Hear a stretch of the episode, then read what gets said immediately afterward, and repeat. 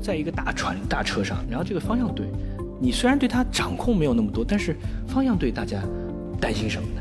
向前走就好了，对吧？就就你很难说它是不是在酝酿一个从未有过的一个时代。觉得我不是一个，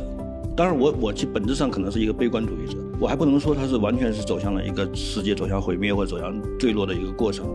所以现在我们重新在讨论我们的生活回来没有，我就觉得，第一，我们过去的生活再也不可能复原；第二，就是说我们现在面临的是种种的未知。呃，我走过来的这些年月的时候，我会意识到，我所经历的大概，比如说前四十年，至少前三十五年，可能是不只是中国历史上，甚至是全球历史上都很难得一见的那样的一种顺畅的、比较积极的、比较鼓动人心的那样的一一个时代。就是你知道这个世界在变得，呃，走向不确定，或者甚至走向崩坏，但是你也没办法，你只能。就是过好眼眼下吧，然后甚至狂欢。我们刚刚不是聊完那个万圣节吗？我觉得有点这种感觉吧。我相信，因为生活的结果是我们自己的态度和状态去决定的。我们不能决定的那一部分呢，它可能会影响。但我们去做好我们能够去影响的啊，能够去控制的这一部分。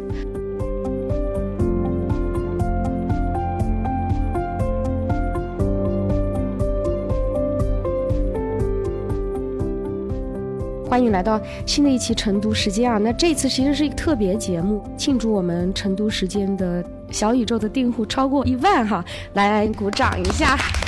然后我们大概用七个月左右的时间吧，就是呃到现在这样，所以我们呢也是作为这个我跟吴成呃还有海云啊还有好汉邀请了我们的好朋友啊方言赵松，我们来一起其实来一个叫啊成都时间开放班，也是吴成和你的好朋友们一起在聊聊天。那么今天其实我们聚在一起，其实想聊一个话题，就是嗯二零二三年哈，我们的生活真的回来了吗？这一年，我们的生活，我们看到的世界，啊，以及我们自己的一些状态啊。那下面呢，我是这样，呃，我们请这个来的嘉宾啊，就我们的朋友圈，我们的朋友们，哎，松哥，松哥先来啊。我们赵松老师呢是，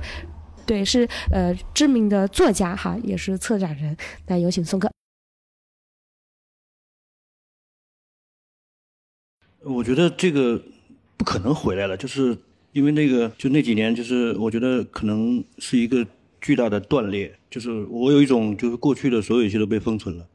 就是没有没有能回来的东西。现在就是我自己的感觉，就是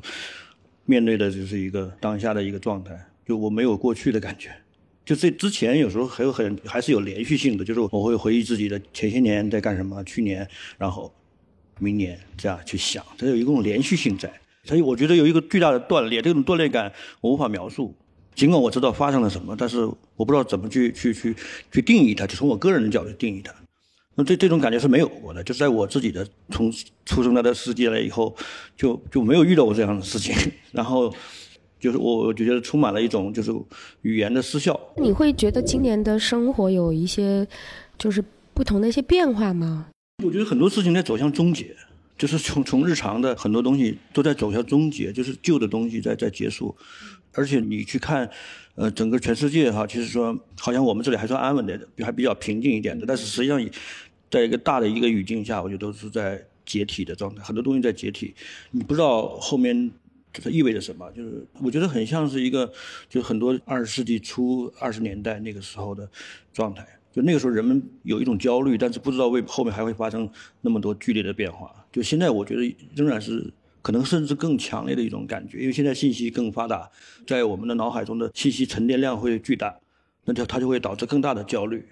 而且整个的现实就是很多的，就是日常层面我们会看，比如说你现在，我发现很多饭店不用等位了，就以前都是要等位的。就是很很热门的那个地方，那我觉得这是一个很有意思的一个信号，就大家的消费欲望在减弱，能力可能在下降，然后那就是会导致人的流动性在减弱，这是一个去判断这个整个现在的状态的一个一个很重要的一个一个参照数。嗯，所以您觉得个人的生活是一个断裂，然后世界呢又是一个非常大的变化，又是一个有点像坠往下坠的这种感觉，是吗？就就你很难说他是不是在酝酿一个从未有过的一个时代。觉得我不是一个，当然我，我其本质上可能是一个悲观主义者，我还不能说它是完全是走向了一个世界走向毁灭或者走向坠落的一个过程。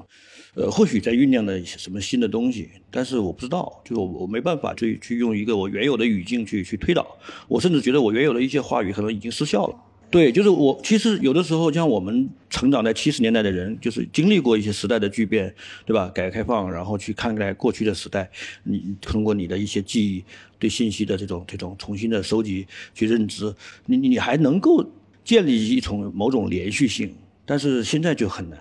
就我没办法，呃，去建立这种连续性，而且互联网的这种这种目前的这个状态，其实带有非常强烈的就是短暂的迭代感。就是很多东西都是短时性的，就是不再有一种成为经典的这种这种逻辑不存在了。可能就是以前我们会觉得有很多变成经典，然后老一辈的会成为我们的经验，然后就是会有这么一个连续性，就没有了。你就会突然发现，老一代对新一代没有任何参照意义的感觉，就会有这种感觉。那我觉得你的那种感觉，我我其实有一点点有类似的想法，就是说，它是一个短期记忆的时代。就短期记忆，就是大家生活在当下，但是我们对于六个月、半一年以前的东西，可能已经健忘或者不愿意再提及了。但是它又对你没有任何的指导意义，而是被浪费掉。就是呃，我们的生活肯定没回来。就是说，其实从去年三月份的时候，其实我就强烈的意识到，就是说新旧世界的这样一个断崖式的分野，已经看得清清楚楚了。然后我始终觉得，我们度过了去年三月到六月的这样一个日子，如果我们还在拿老的眼光或者那种连续性的思维来思考我们二零二二年三月份之后的世界，我就觉得在某种程度上讲是不可饶恕的。所以现在我们重新在讨论我们的生活回来没有，我就觉得，第一，我们过去的生活再也不可能复原。第二就是说，我们现在面临的是种种的未知，而且我们也不能营造那种好像我们的秩序又重新恢复的那种感觉。我就觉得，如果有这种感觉的话，啊，不仅对我们认知这个世界，还是认知我们的自我，其实都是一种误导。大家最近或者今年是不是感受到更忙，或者是？哎，我我依然觉得可能就这从这个角度来聊一聊，这是给所有嘉宾的。完了之后，在这个忙的背后，我们是回去了吗？回来了吗？还是说我们又回到那个重新上路的感觉啊？我就想这个这个问题。这个，因为我们这个在我办公室对面就是浦东新国际会展中心，疫情之后就开始恢复各种展会嘛，国际展会、国内展会，然后就马上就是人流量就上来了。那么就造成了一种就是很很热闹的感，然后你要但是你要到现场一看呢，就会很有意思，就会发现大家聊天的时候就是说没生意，就没有生意可做，但是呢不来可能就直接死掉了，就还是要来，来了其实也没有什么好像生意要做，就大家是在这种状态下就是去去坚持，呢是坚持。比如说还有一些小细节，比如我们的酒店里，以前某单位来订房十个人是这个变成五间了，变成两个人两个人是一个房了，就是很具体，对。就是其实是看上去有某种恢复，但实际这个恢复的背后已经有点不同了。就是这个时间段所整个的大背景已经变了，就跟那个时候已经不一样了。就是我们再说回到说因为都变了，我们不可能刻舟求剑，是吧？其实就是一个完全就像之前还在看连续剧呢，一集一集一看，现在一开始又放另一部连续剧了，就已经不是这么原原来那个版本了。嗯，但是我可能我有一种感觉，跟那个赵老师可能。不一样，但是虽然我这个其实也是悲观，我觉得有些东西它该断裂的它没有断裂，反而就是我觉得不愿意看到的，就是有些古老的故事居然还在上演，就比如说俄乌的冲突，比如说巴以的冲突，就你以为就是说可能已经解决了的那样的一种事情，它还是在反复的上演，而且是在以一种你不太愿意看到的方式。但是我可能没有那么悲观的一个原因是，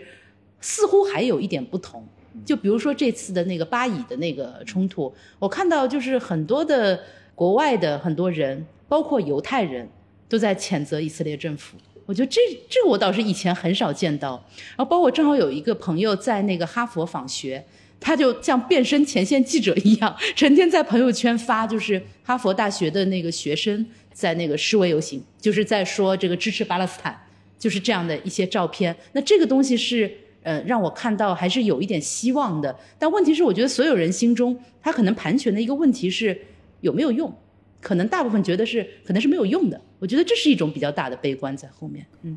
不，我觉得就是说，这这个撕裂是全球的，常识是缺乏的。然后大家对于过去的历史经验根本就没有尊崇，而且情绪化的东西越来越多。我觉得这是，对吧？但是我自己仍然觉得小确幸是有回来的。那小确幸是什么呢？就是小确幸就是，呃，至少这个可以到哪儿都能去了，对吧？然后至少呢，到比如说。第四个季度呢，好歹能做些活动了啊，大家都能线下好，以前都是网友啊，终于能够线下能见一见，对吧？就不是说我们这个小圈子的网友是更大的人群，那小确幸呢，也是说啊。呃，终于四年，这个好像刘姥姥终于又能见次大大观园，可以出国去看一看。突然发现，哎呀，有很大的不一样。我觉得很大的不一样。我去日本去，有两个最大的这个震撼。第一个震撼就是，我们一直讲日本是老龄化社会嘛，日本不太愿意接受外劳嘛。突然发现，哎，他也醒悟了。所以说，很多啊。酒店的前台、酒店打扫卫生的、居酒屋里面的侍应生，这个呃呃小小的 Seven Eleven 的这个呃里面的收款员，都是南亚人、东南亚人，讲着反正日语我们也听不懂，但是听着还是在讲日语，对吧？这就说在之前就是你你想象一下，日本是一个可能更排外的这个时候，哎他。这个这个老龄化受不了，他会做这件事儿。那第二件事其实就是你会觉得手机的双重世界，对吧？就我们去到那个大阪的。这个环球影城，然后突然发现说，呃，安卓手机没有 Google Play 的话，连抢票想去最好玩的那个地方都抢不了了，对吧？你突然发现平行世界是这样，对吧？我觉得它是就一个是哎，别人会在改在改变；第二个呢是平行世界在加深啊，这是值得我们自己就在四年以前，你是很难感受到这样的平行世界的，你会觉得大家其实共性比特点是呃。多，但是现在发现，哎，各个地方的不同会很多啊。就是从日常生活的层面还是有变化，就像那个吴正老师刚刚讲的，至少，呃，今年还去出出国玩了一趟，然后各种事情，国内旅行也比较方便了。但我觉得确实就跟前面赵松老师包括两位讲的一样，就是有一种那个上世纪二十年代那种感觉吧，包括。就特别像刚你们讲的时候，我脑海中就浮现那个张爱玲有一个散文叫《烬余录》嘛，就是在香港，她记录自己香港当时还在打仗的时候日常生活。她和她同学某种程度上过得也也还可，也在过日子也在过，然后也上街买衣服、看电影啊什么的。但是就飞机在轰炸，然后街上都是胳膊和腿啊什么的，就是很很惨的那种景象。我觉得有一种那种感觉吧，就是那种，就是你知道这个世界在变得。呃，走向不确定，或者甚至走向崩坏，但是你也没办法，你只能就是过好眼眼下吧，然后甚至狂欢。我们刚刚不聊完那个万圣节嘛？我觉得有点这种感觉吧。啊啊，对。因为方言还有一个身份是我们那个跳岛的主播，他其实上了好几期这个他的私人阅读史啊，都在小宇宙上爆了。大家有兴趣可以移步那边去看一下他的私人阅读史。你看看今年你这个你的生活有重新回来吗？方言。其实还是那句话，其实我对相关的提问一直抱有一个怀疑的态度。这个世界的变化，还有它的未知，远远没有充分展开。就是说，我始终认为，我们的自我或者我们的个人，其实在是在和世界的交流中逐渐成型的。但是，当你的周围的环境，你已经深刻的意识到。它跟以往的世界完全不一样的时候，你对它的认知其实是破碎的、零散的。这也就意味着我的自我和这个世界建立的关系也是破碎的、零散的。如果再往后推一步，就是说，那我在想我是个什么东西的时候，它也是零散的、不成形的。就是我现在特别警惕一点，就是说，我们每个人都在讲，好像我们回来了，好像某种秩序在恢复。包括吴成兄刚才讲的。呃，现在我们又可以线下见朋友，开一些会，但是恰恰这样的场合经常让我感到很不安。就是说，如果我们在世界已经变了，已经达成共识了，但是为什么我们讨论的话题？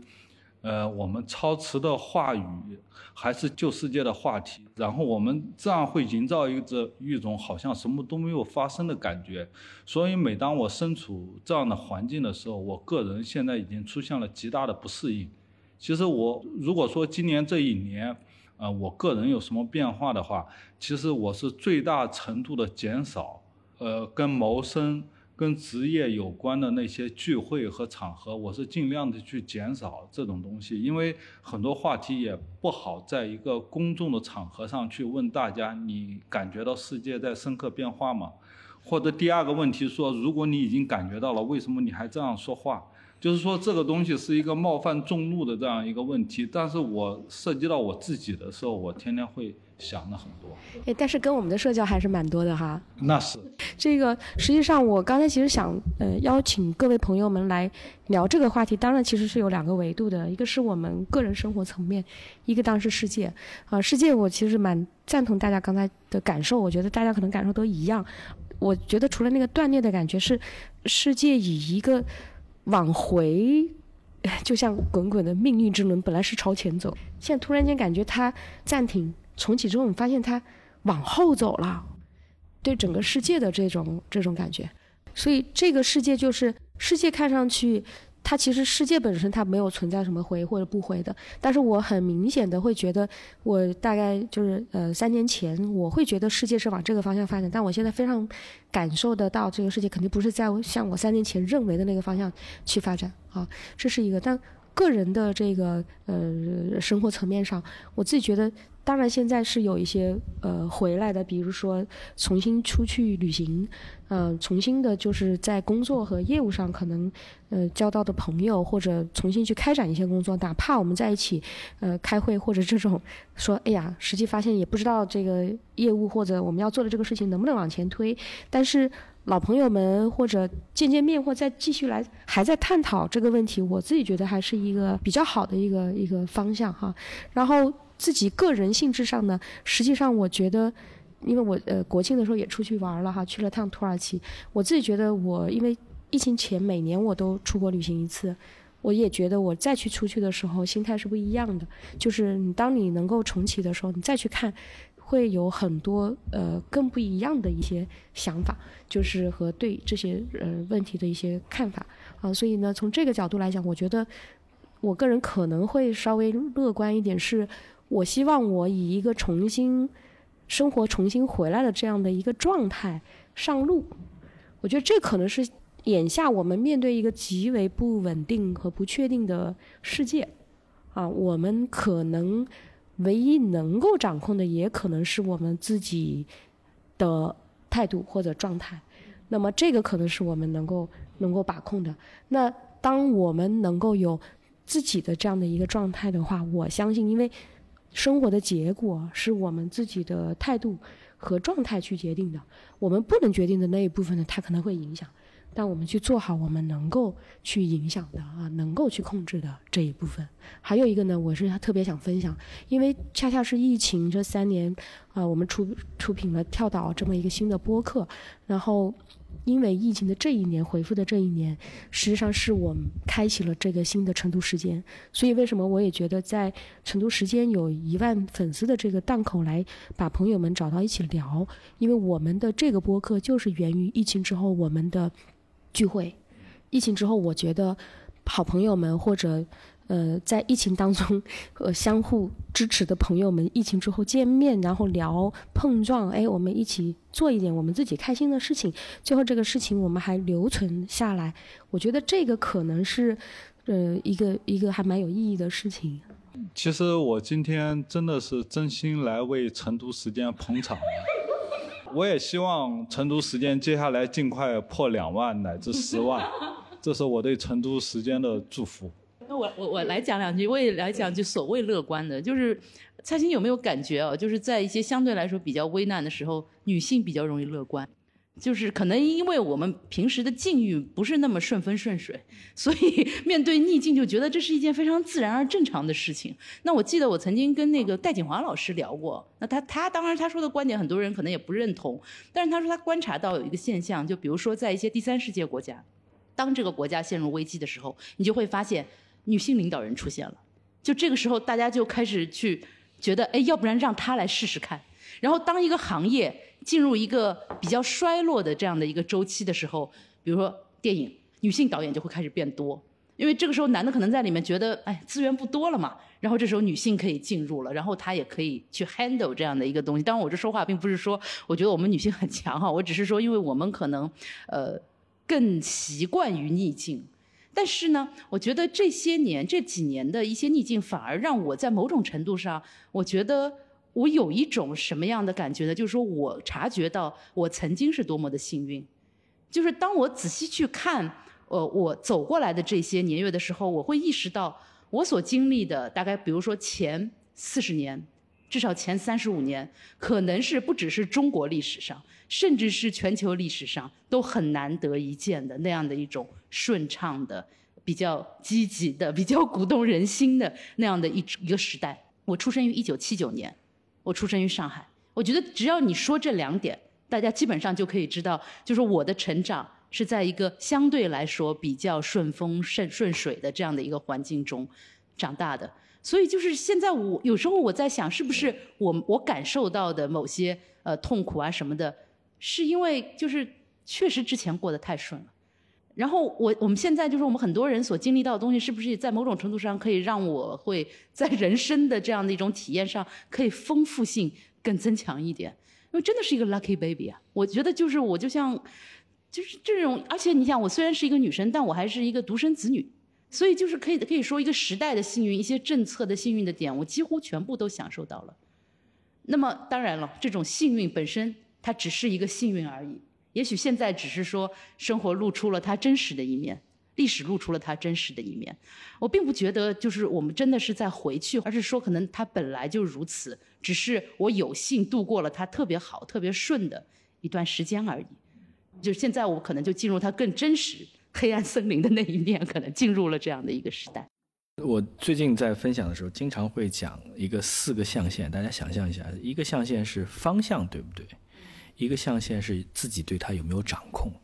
在这个象限的右上角呢，是方向也对，你又有掌控，这就是表示大家在一个舒适区，对吧？我觉得我们大大家的方向，国家、企业、家庭方向对。然后我其实，在里面努力就能产生成果，这是所有人都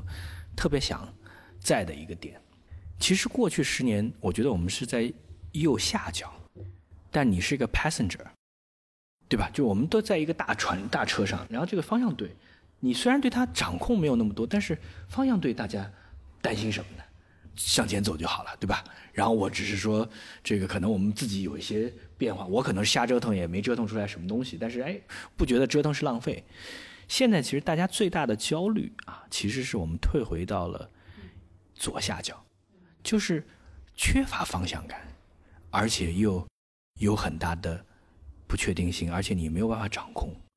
而且最重要的一点是什么？就是你前面是安心做乘客，是因为。你其实觉得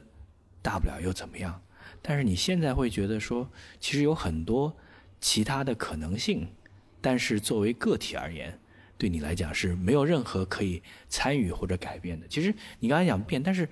并不是说我不知道我想变成什么，对吧？我觉得这个最大的难受就是说，但是你要想真正推动某些改变的时候，你会发现很难，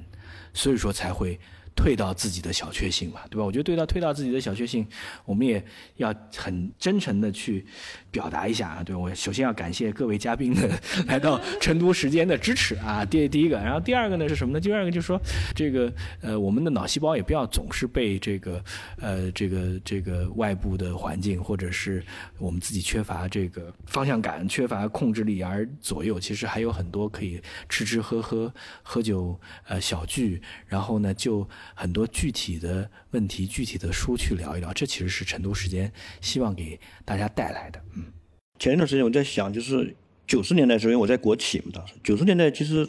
发生很重大的事件，就是说中国是被制裁的。但是因为中国当时体量小，就经济体量小，所以这个制裁就感觉不到。对就是我我们当时就是，其实你要九十年代的工资都是几百块钱，